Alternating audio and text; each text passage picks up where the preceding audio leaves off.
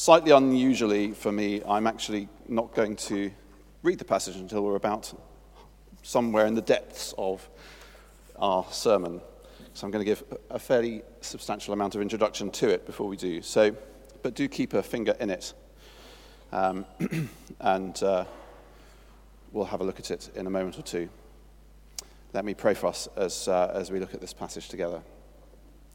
Lord God, I pray that you would be with us, speaking by your Holy Spirit, enlightening us to the truth of your resurrection.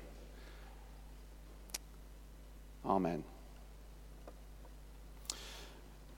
So, uh, as you saw a little bit in the story that we've already read, uh, we're talking about some of the resurrection appearances. And what I want to explore this morning using uh, this story of Thomas and Jesus um, is the idea that actually what it is that we are invited into is our true humanity. As we look at the resurrection Jesus, what we see is humanity as it was always supposed to look. Um, and we are invited to participate in that. Let me tell you a story that doesn't sound very relevant, but it will become, it'll become clear. Um, a number of years ago, uh, we had to replace the fireplace in our house.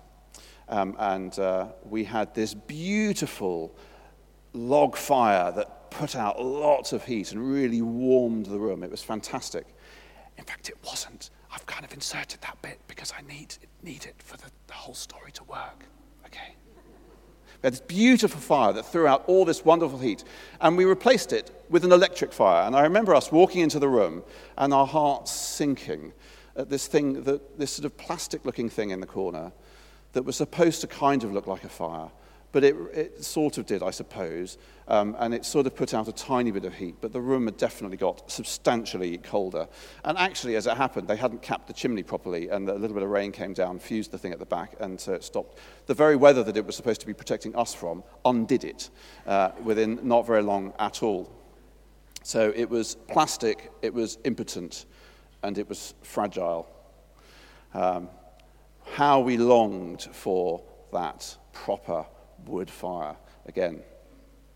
Now, that's a little bit like humanity. That's a little bit like what humans are like when they haven't met Jesus, when they haven't been brought into uh, Jesus' new kingdom. Um, we are all somewhat subhuman until we've met Jesus. Now, you might say that's an extraordinary thing for a man like me to say with my, my pot belly and my bald head. Uh, and uh, I'm looking out at, there's always a, a couple of good uh, Twickenham sports folk out there.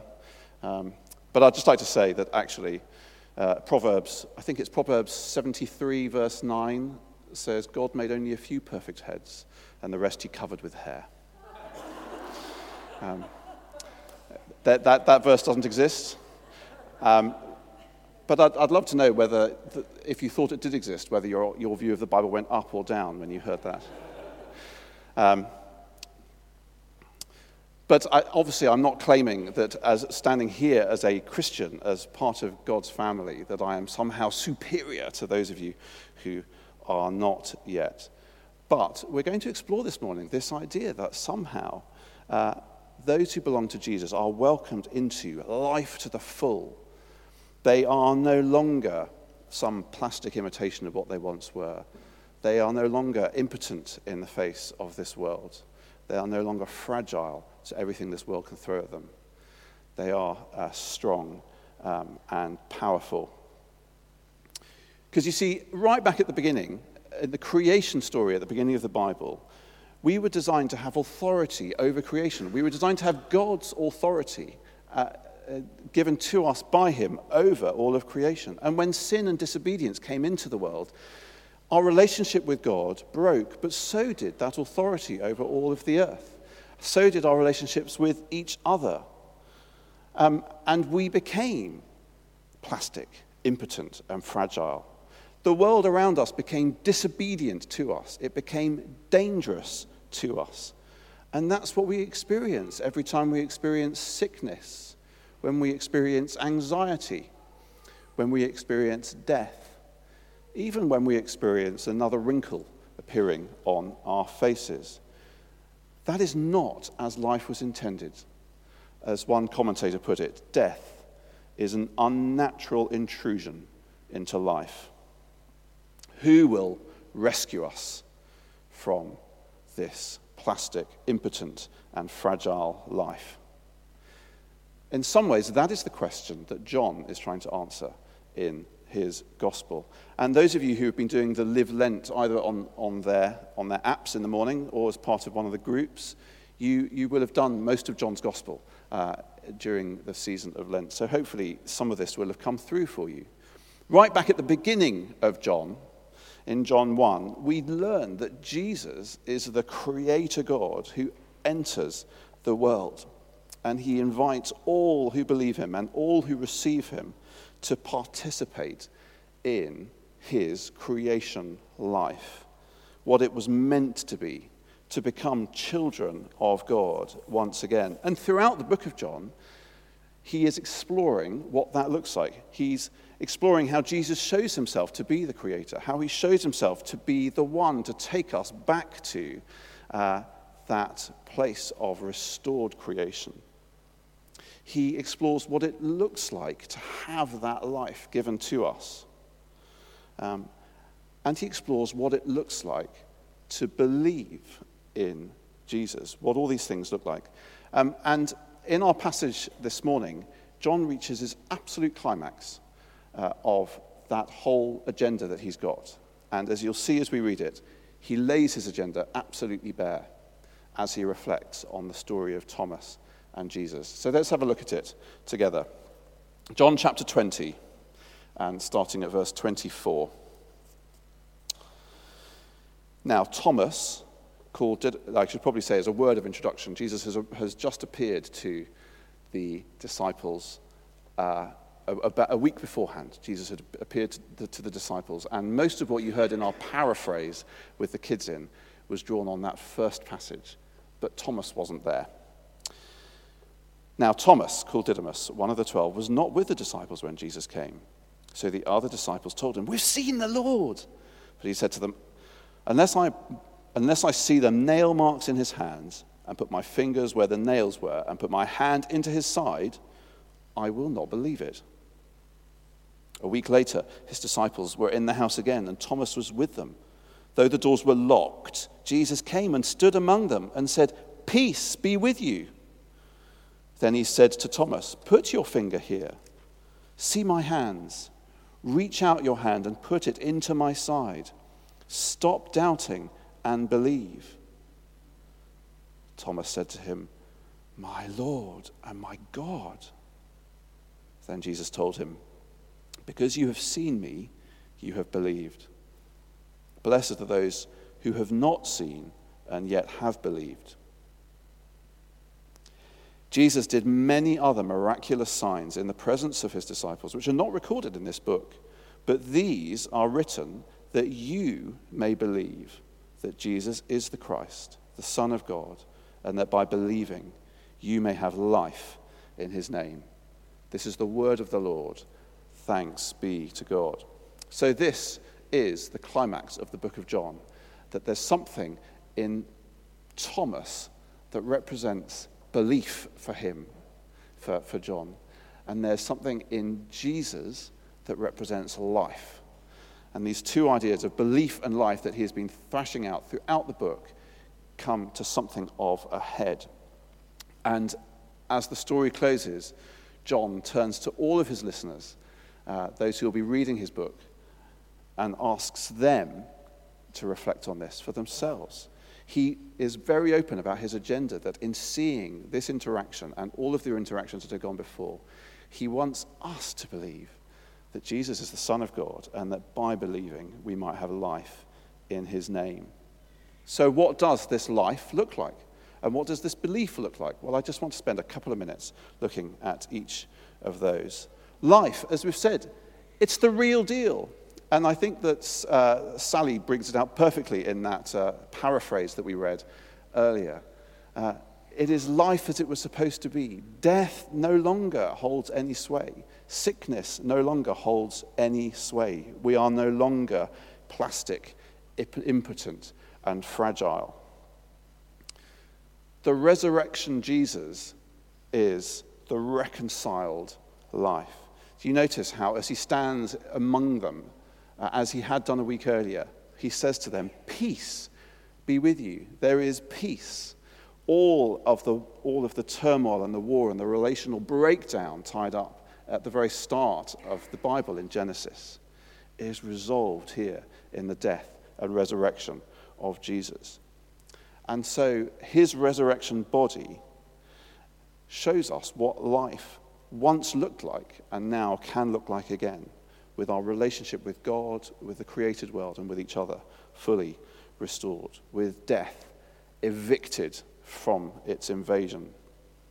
And you see a little bit of that in the previous story, uh, with, with that sense that Jesus, Jesus walks through the walls. So you say, well, is he a ghost? But then he eats the fish. Right? He's not a ghost. It's that, that, there's that sense there of this mysterious power over the created world, where he can choose how he interacts with it. That's a mind blowing and confusing and mysterious idea. And it makes me feel like I'm, I'm actually talking about a comic book or something. But that is, that is what is promised to us a life which will one day be fully given to his followers as, as, as John's been exploring this about halfway through the book in John 10, he says this I have come that they may have life and have it to the full. This is what he's talking about.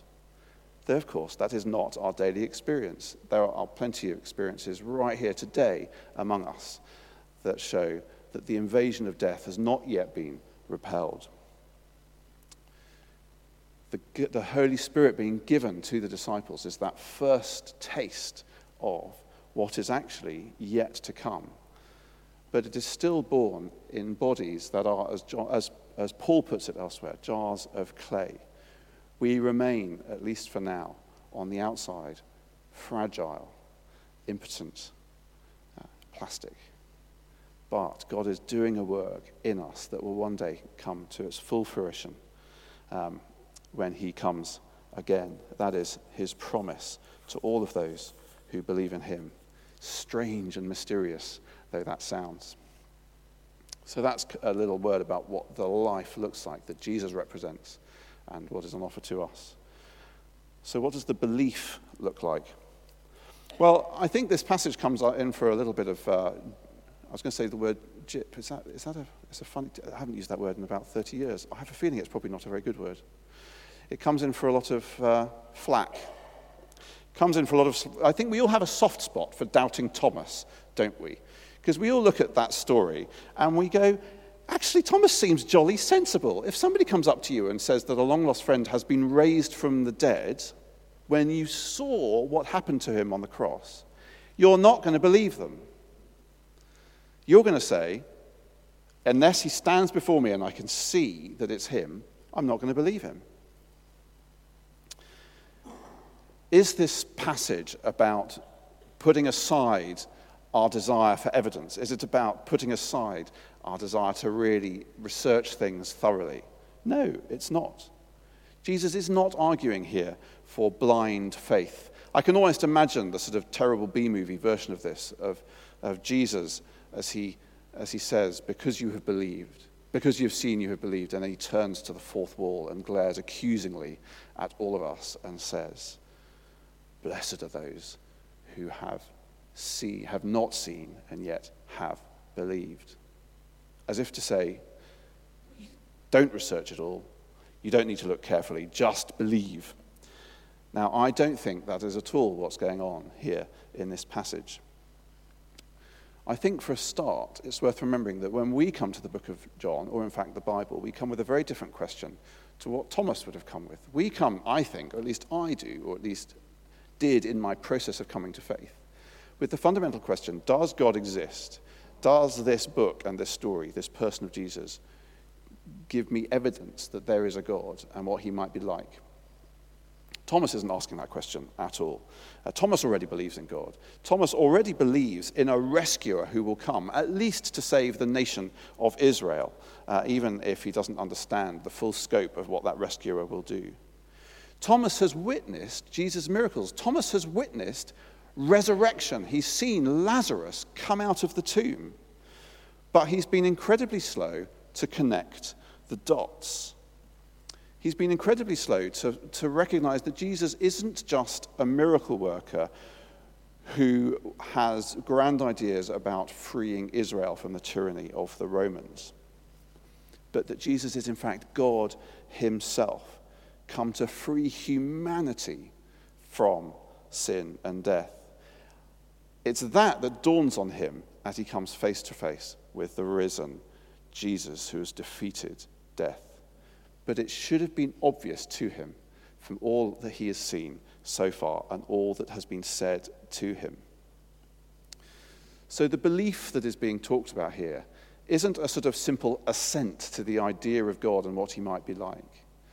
It's the belief that you have when you step onto a bridge that says, I believe that this bridge can carry me. Um, it's a belief that says, I believe that Jesus can be that bridge into all that God has for me, that new life, uh, that rescue.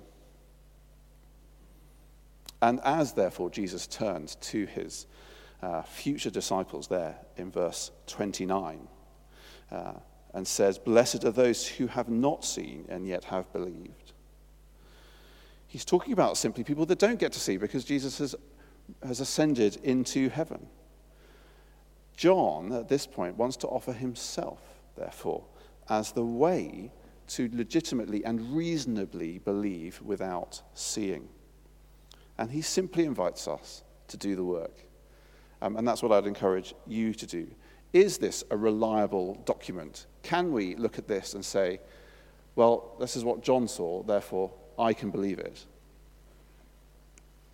I'm, I'm not going to give you that answer. It's, it's, a question that I've had to ask, and I've come to the conclusion that I can. Um, but there's lots and lots of questions tied up in that. And if you want a starting place in that, or if, if this is something that you want to go back after many years of being a Christian and think about afresh, the, the, the, the new Google, uh, the, the new Alpha videos are great. Just Google Alpha Episode 2, which uh, is about who is Jesus. And it has some really interesting stuff about the reliability of the documents that we have in front of us and how there is incomparably better textual evidence for the accounts uh, of the Gospels than there is for anything that we teach in any classics lecture uh, at a university. And of course, do come and chat. But John is not telling you to believe blindly. He's telling you to do the work, and He's offering you a starting place, something to chew over and to examine the life of Jesus. He is inviting you, as you read the pages of Scripture, to have Jesus stand before you, to show Himself to be risen, and to offer you life as it was supposed to be. So let's maybe just take a moment of quiet. It might be that you need to commit yourself afresh to coming honestly and searching out the truth of this extraordinary idea that Jesus defeated death and invites us into it.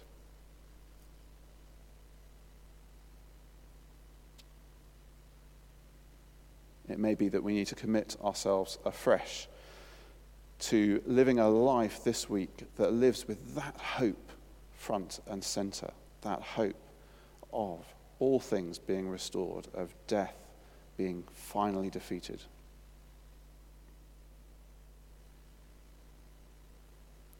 Lord Jesus, as you stood before Thomas and the other disciples, I pray that you would stand before us as we read your scriptures and as your Holy Spirit works within us, that we would know you to be the risen Christ, that we would know you to be the one who has defeated sin and death, we would know you to be the one that invites us into this new life, and that we would live in a way that awaits all that you have in the restored heaven and earth.